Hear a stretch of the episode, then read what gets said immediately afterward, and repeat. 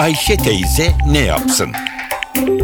Güngör Oras, Ayşe teyzeye ekonomide olan biteni anlatıyor.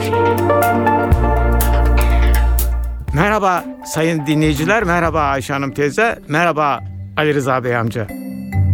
Bugün sizlere döviz fiyatlarındaki iniş çıkıştan söz etmeye çalışacağım. Biliyorsunuz son zamanlarda döviz fiyatlarında ufak da olsa oynamalar başladı ve bu oynamalar herkeste farklı tepkilere, farklı yorumlara yol açtı. Bizde özellikle altın fiyatlarında ve dolar fiyatlarında böyle bir oynama başladığı zaman insanlarımız ve piyasamız huzursuz olur. Neden? İlla herkes altınla iş yapmıyor. Herkes dolarla alışveriş yapmıyor ama bu altın fiyatlarının ve dolar fiyatlarının Türk halkı üzerinde bir psikolojik etkisi var. Halkımız özellikle son zamanlarda hem gazetelerde, yazılı medyada hem de sözlü ve görsel medyada, televizyonlarda, radyolarda altın fiyatları bugün ne oldu, döviz fiyatları bugün ne oldu diye izlemeye başladılar. Çünkü ona göre ekonominin geleceği konusunda kendilerine kendilerince bazı yorumlar yapıyorlar. Neden bu konularda özellikle döviz fiyatında halkımız hassas? Çünkü döviz fiyatındaki oynamalar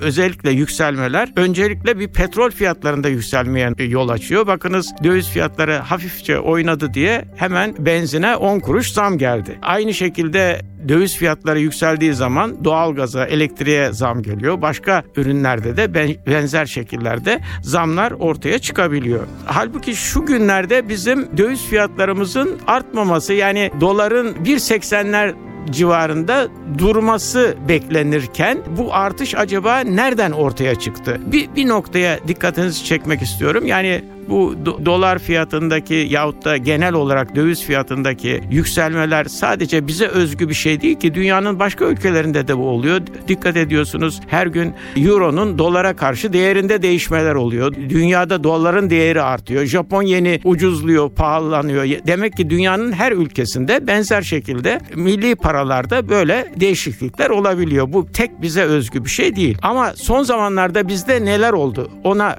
dikkatinizi çekmek istiyorum. Son zamanlarda bazı iyi gelişmeler oldu. Ne oldu? Önce bir kredi notumuz arttırıldı. Bizim hani senelerdir bekleriz hep kredi notumuz arttırılsın, kredi notumuz arttırılsın. Türkiye kredi verilebilir, yatırım yapılabilir bir ülke seviyesine gelsin bekleyişi içindeydik. İşte kredi notumuz arttırıldı. Bunun dışında Merkez Bankası faiz oranını indirdi. Bütün bunlar karşısında acaba Türkiye'ye daha fazla döviz gelir, Türkiye'de kredi imkanları daha fazla gelişler diye beklerken bir de baktık tam Tam tersine döviz fiyatlarında bir hareket oldu. Bu döviz fiyatlarındaki hareketin arkasında çok ciddi nedenler yok. Döviz fiyatı neden birdenbire artar? Türkiye'ye döviz girişi durur. Öyle bir şey yok. Türkiye'ye döviz girişi devam ediyor. Hatta fazla giriyor diye Merkez Bankası döviz girişini frenlemeye çalışıyor. Başka bir şey daha olabilir. Türkiye'de gelmiş olan dövizler kaçmaya başlarlar. Öyle bir şey yok. Türkiye'de dövizde dövizi getirenler Türkiye'deki durumlarından memnunlar. Türkiye'de kalıcı olmaya devam ediyorlar. Merkez Bankası'nın Bankası'nın döviz rezervi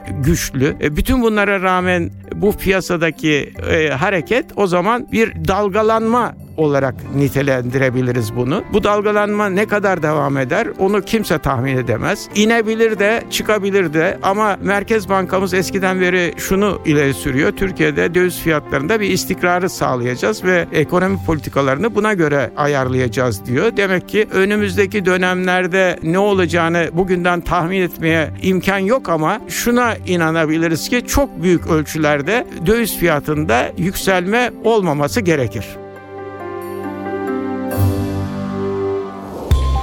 Güngör Uras'a sormak istediklerinizi ntvradio.com.tr adresine yazabilirsiniz.